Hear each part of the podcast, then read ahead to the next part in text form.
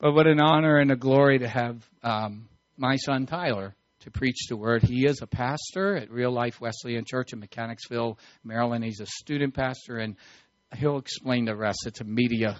He has responsibilities for a lot of things that go on the screen and, and videos and things like that. But um, today he is with us, and he was asked to preach and speak at our men's conference and did a wonderful job. Really did. God used him. And he spoke last night, and you'll enjoy the message that the Lord has given to Tyler. So please give your attention to the Word of God as my son preaches. Well, first, I want to say I am just so lucky to be able to be here on Father's Day with such an amazing father. And he gives me a lot of credit, but let's give him a round of applause.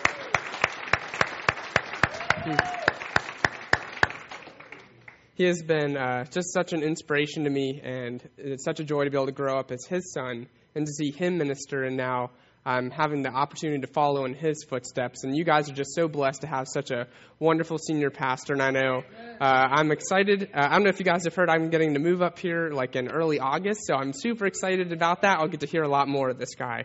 But if you all would be willing, please go ahead and stand up with me as I read the scripture. Now brace yourself. This is a very long scripture verse. So, you know, you might need to stretch a little bit. Um, but just get ready for it. All right, it's going to start in Acts chapter 4, and we're going to pick up with verse 36. Okay. Joseph, a Levite from Cyprus, whom the apostles called Barnabas, which means son of encouragement, sold a field he owned and brought the money and put it at the apostles' feet. You did it that I lied. It wasn't that long. You can sit back down. All right, see, then. I'm just see if you're wondering why the like the you know the uh, scripture is kind of short. Well, I got to preach this a few weeks ago at my church, and my wife is the children's ministry director. And see, she loves kids, but after a while they kind of get crazy, so she gives me kisses when I preach short sermons. So I, I, I came up with a short verse so I could keep it nice and quick for her. So hopefully you guys don't mind that.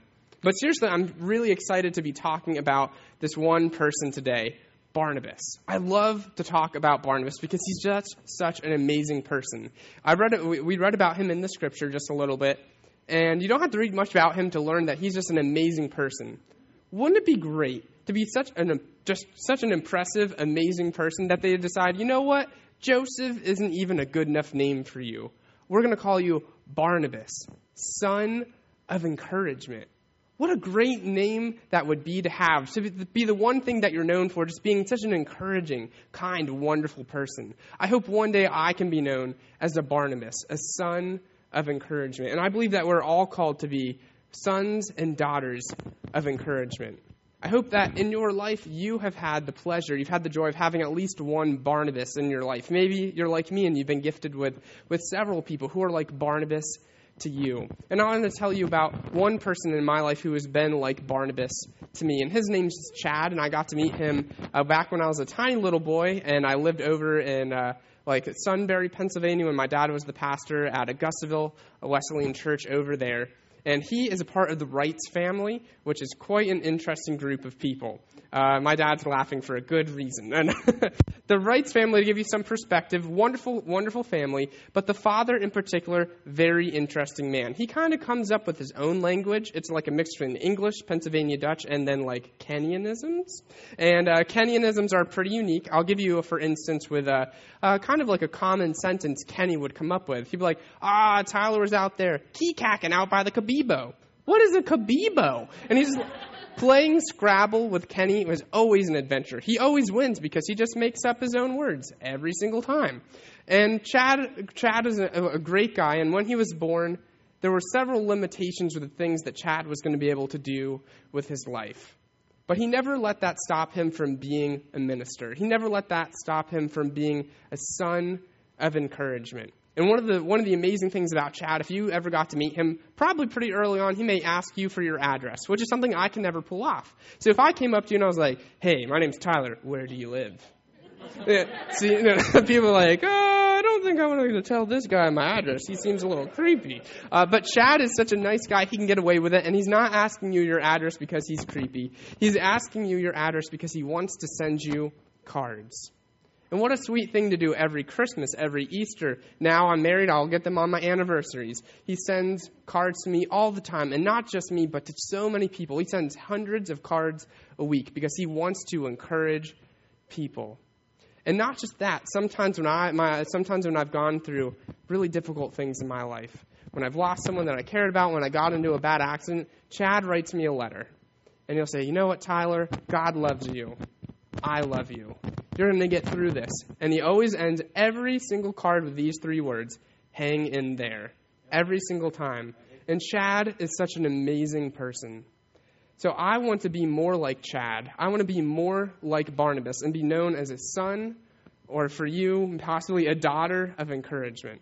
And so I want to talk today about what that means to be a son, a daughter of encouragement, and also what it means to be a minister. And at my church, we have a little saying that we do sometimes, uh, and I'm going to go ahead and have you guys do that as well. So at my church, when the pastor gets up and, and they say, Who are the ministers at real life? Everyone says, We are. But obviously, this isn't real life, so I'm going to change it up a little bit on you. I'll see if you guys can follow along. Who are the ministers at the Gospel Chapel? All right, you guys are quick learners. Give yourself a round of applause. That was very good. You guys did a great job with that. Why do, why do we have you say that? And I actually got someone showed it in me in your bulletin. It says, who are, the, who are the ministers at the Gospel Chapel? And it says, everyone. Am I getting that? It says, the congregation. And why, why do we say that? Because God has called each and every one of you to be a minister. And that doesn't mean you step get up on the stage and you dress semi formally and you talk to people. It doesn't just mean you play guitar on stage. It can mean all sorts of things. To be a minister may begin at church, but it absolutely should not end there. Your ministry may begin at church, but it should go with you home. It should go with you to your workplace. It should, you should be a minister everywhere you go because our job as a minister is to reach people for Christ. And sometimes it's tricky to figure that out. But I believe if we study Barnabas, who was an amazing minister, we can pull out some truths from there and find out how we in our lives can be a better minister to the people who God has graced us the, with the uh, gift to be around. So, the first thing that Barnabas did, and he was extremely generous with in a way he was a minister, is that Barnabas sacrificed his fortune. See, Barnabas, uh, when we read, we read in the scripture, he was a man from Cyprus, which, which was an island that was extremely expensive to live on. It was known for its beautiful vineyards. It was known for as a place that was really hard to be able to live at. And if he, since he lived in Cyprus, it meant two things. One, he had tons of money because it was very expensive to live there. And the other part of it, his family must have had a lot of influence because you couldn't just like have a lot of money and buy your way in. Your family had to have power. So Barnabas was a man of great influence and great power, and he lived in Cyprus, and he saw all the amazing things that were going on in the early church. Barnabas was a man who saw what was going on in the church and he wanted to be a part of it. He saw that the people of the church were selling their possessions, taking care of people. He saw that the church was doing was doing amazing things and he wanted to not just support it, he wanted to be a part of that. So he sold absolutely everything that he owned so that way he could help the church out. Now Barnabas was a man who had enough who had enough money, who had enough influence, or he could have very easily sat back and given out of the excess that he had. And people still would have thought of him as an extremely generous man. He could have kept his lifestyle. He could have kept his vineyards. He could have kept his life at Cyprus, but he gave it up. And while I don't think we are all called to sell all the things that we have and give it to the church, I do believe we are called to do this. We are called to care more about people and more about God than the things that we own. And I think it's sad when we care more about our car than our neighbor. I think it's sad when we care more about our clothes than the clothes that we could be giving away to help people. And I think it's unfortunate when we get that mixed up. And Barnabas didn't have that problem because he was extremely generous with the things that he owned. And we are called to do the same thing, to be generous with the things that we have because we should care more about people than the things that we have. The second way that Barnabas was extremely generous was with his friendship. Well, one of the people that Barnabas befriended and he was a son of encouragement for was a guy named Paul, and I hope you had a chance to hear about him. He's an amazing missionary and leader, one of the leaders of the early church. But before he was Paul, he was known as something different. Anyone know the name? Saul. He was known as Saul, which was known who was known for something very, very different. See, Saul was really good at one thing, and that was persecuting Christians. And if you ever want to become unpopular with Christians, start persecuting them. So Saul was extremely unpopular with the Christian crowd. But one day he had a face to face encounter with Jesus, and it changed everything in his life. He, he saw him on the road and, and he lost his sight and he had an amazing transformation where he came to he stopped persecuting christians to being one of the most fervent one of the one of, one of the, just the most excited christians and most capable christians that the early church had to offer. Well here's the problem for paul. See the christians weren't quite ready to accept that saul is now paul and he really loves god and wants to like be a part of this whole christian movement so they were like, You can stay over there because I saw you kill my friend. And then on the other hand, here's the difficult thing the people who used to be Paul's friends, who also persecuted Christians, are like, No, no, we do believe that you're a Christian now. So we're going to come after you. So he was stuck in the middle. Paul was a person without a people. But Barnabas had a chance to hear him speak, and he thought, You know what? I'm going to take a risk on this guy. I think God's going to use him. God's going to do amazing things with this Paul person.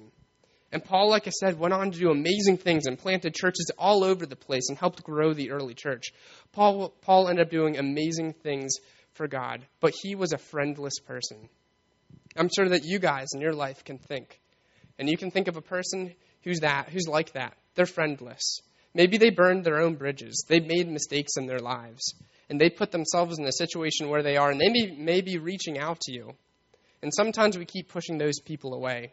But as Christians, we are not called to push people away. We are called to we are, we are called to mend relationships and to bring them to Christ. That is what we are called to do. And Barnabas absolutely did that. The third thing that Barnabas was generous with was with his talents and with his energy. Barnabas strengthened the flock. And how did he do that? The first thing he did, he was exemplary. He walked the walk and he talked the talk. He did the things that he said he would do. He lived the life of a Christian. You could point to Barnabas and be like, that is a man after God's own heart. And I hope that we have people like that here today. I hope that our, in our church at the Gospel Chapel, we can say we are exemplary. We are living the life that we say we are living. And Barnabas did that. The next thing he did, he was excited. The man had passion. And I love what my dad what my dad was saying about, you know, we cheer for our sports teams and we get so excited about it. But it's easy and exciting, exciting to follow someone else who has a lot of excitement, who has a lot of passion. And it's fun to see Christians who are on fire, and it just makes you want to follow them. And Barnabas was one of those guys. Th- absolutely. And the third thing he did was he was encouraging, and that was the way he grew the flock. He grew the church. Well, I don't have to talk about this very long. The guy's name was Barnabas, son of encouragement. He used the fact that he could encourage people. He could make people feel better. He could help people see gifts that they had in themselves even when they couldn't see them. He was a man who loved to encourage. And the fourth way he strengthened the flock was he was evangelistic. He was generous with the truth. See, Barnabas knew something amazing. He knew that Christ came, died, rose again, so that way each and every person on this earth can have eternal life through him. Each and every person can have a relationship with God. We are all called to do the same thing. And it's so confusing to me when I see Christians who know the truth and they've been walking the and they've been walking the life with God and having a relationship with Him for a long time. Yet their life is filled with broken people who don't know Christ. And maybe you could even go to their workplace and be like, "Hey, did you know that? Did you know that John was a Christian?" And like, "I don't know." And if there's someone here named John, I'm I'm not picking on you, but uh, you say, Is John a Christian? Like, oh, I had no idea he went to church. How sad is that? How sad is it that we can go our lives and not tell people about Christ? That we have people in our lives that we say we love, that we say we care for, yet we're not willing to share the truth of Christ with. We need to be willing to be generous with the truth. The fourth thing, and this is the, of all the things that Barnabas did that impresses me the most, is that he shuns the fame. Barnabas kept the main thing the main thing. And what I mean by that is this at the end of the day, the thing he cared about the most was seeing people come to Christ. And he didn't care what God was going to call him to do, he didn't care about what position he was going to have in the church. He kept the main thing the main thing. And how can I say that? Well, for a long time, it was, it was known as Barnabas and Paul. And they went along and they did a lot of great things. And at some point, I don't know exactly how this went down, but maybe Barnabas noticed that Paul is a little bit better of a speaker than him. Maybe Paul is a little just more charismatic. He's a little more you know, magnetic, and people just kind of come and flock to him. And, and Barnabas must have realized that, you know, although I may be the leader and, and Paul is the one helping me, I need to take a step back. I need to switch from being the person who's running the ship to helping run the ship. I need to help Paul out. And what an amazing person it takes to be able to take a step back and to give over something that you're running to something else. Someone says this. Someone wrote it like this. It takes more grace than I can tell to play the second fiddle well. I think we need more people in the church who are willing to keep the main thing the main thing. As a pastor, I hear all sorts of things. And at my church, sometimes I hear people fighting over what sort of music we should play. I hear people fighting over how hot the room should be, how cold the room should be. I hear people fighting about all sorts of ridiculous things. Yet, they don't keep the main thing the main thing. At the end of the day, if we're reaching people for Christ, that should be the thing that's most important. And Barnabas was able to do that because he was able to keep the main thing the main thing, even if it meant him stepping back and allowing someone else to take and run the ship.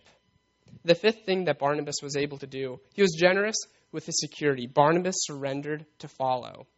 Well, things were going really well for Barnabas, and, and he was kind of set up in the church in Antioch, and he liked it there. The people liked him there, the, the city liked him there, the church was growing. And I don't know about you, but something I don't really like ever, want to ever happen to me is people like, you know what, we like you a lot, so we're going to send you away because we don't want you around here anymore. And that's kind of what happened with Barnabas. They're like, we like you so much, leave. Um, and they were like, you know what, Barnabas, we feel like God's telling you you need to move on and you need to go somewhere different. Barnabas was willing to change his plans for God because he allowed God to be the controlling person in his life.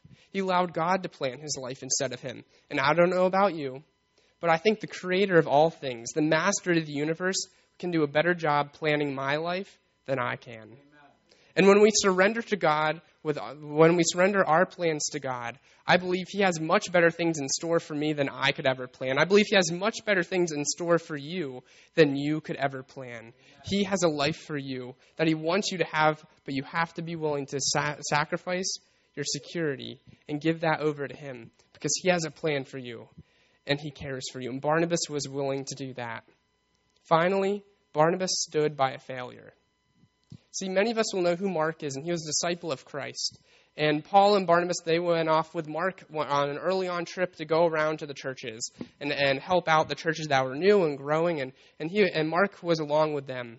It's widely believed that early on that Mark got a little homesick, and it became very homesick, and he ended up leaving Paul and Barnabas basically really high and dry. For some reason, this really, really, really irritated Paul. He wanted nothing to do with Mark. The next time they went off, Paul and Barnabas were about to go on, on another trip to round to the churches. Paul didn't want Mark to come along with him.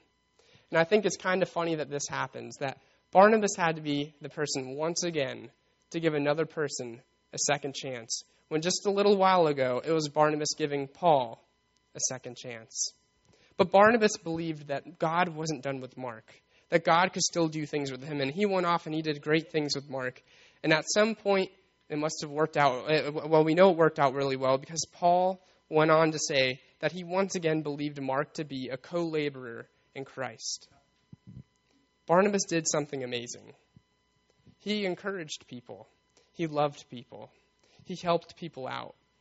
And Barnabas himself reached many people directly for Christ. But if Barnabas did nothing else than encourage the two people who I talked about tonight, he did something amazing.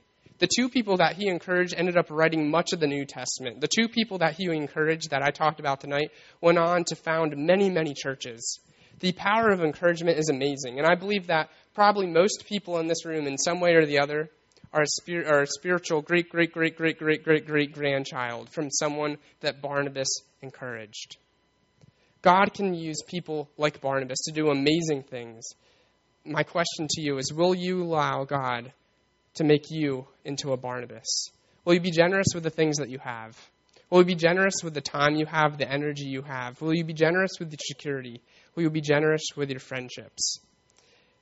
And I believe we all can think of someone, probably in our family, who needs someone to be who needs someone to be generous with their friendships with. We can probably all think of that crazy aunt or that crazy uncle who no one wants to be around. And if you can't think of that person, it's probably you. I'm just teasing you guys. I'm sure that everyone in this room is the normal person in the family. but seriously, it doesn't take a lot, a lot of work to find someone who needs someone to encourage them. We live in a broken world. We live in a world where there's so many people hurting. So many people need Christ. So many people reaching out to find someone to love them. And we, as the church, if, if, if not the church, who then is called to be the sons and daughters of encouragement? There's so many people out there who, who are tearing people down. There's so many people out there who, who find faults, but there are not enough people. There are not enough people who are out there to building other people up, helping them find Christ and showing them God's love. And I believe that that's what we are called to do. And I know this. If the, if the Gospel Chapel is, gets known for being sons and daughters of encouragement, that we can change this community. We can change the schools that are around here. We can change your workplace that's around here. We, you can change your family. And I believe God has called all of us to do that, and have, God has called you specifically to be a son or a daughter of encouragement. So I would love to have the privilege to pray that over you guys today. So please go ahead and pray with me. Lord, thank you so much for this wonderful day. Thank you so much that we have this chance to be here together. And thank you so much that you give us examples like Barnabas. People who you gift with the ability to encourage people, people who you gift with the ability to love people. I pray that you will give us all an extra dose of that gift, God. That we'll be able to encourage the people in our lives, that we'll be able to love the people in our lives, even when it's difficult, even when someone has made their own mistakes, even when someone is friendless.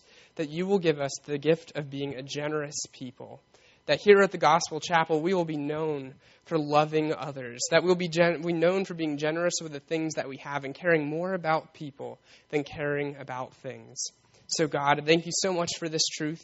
I thank you so much that you give us the chance to be a part of your kingdom and a part of your plan for reaching this world. In all these things, I thank you. And we pray and say together, Amen.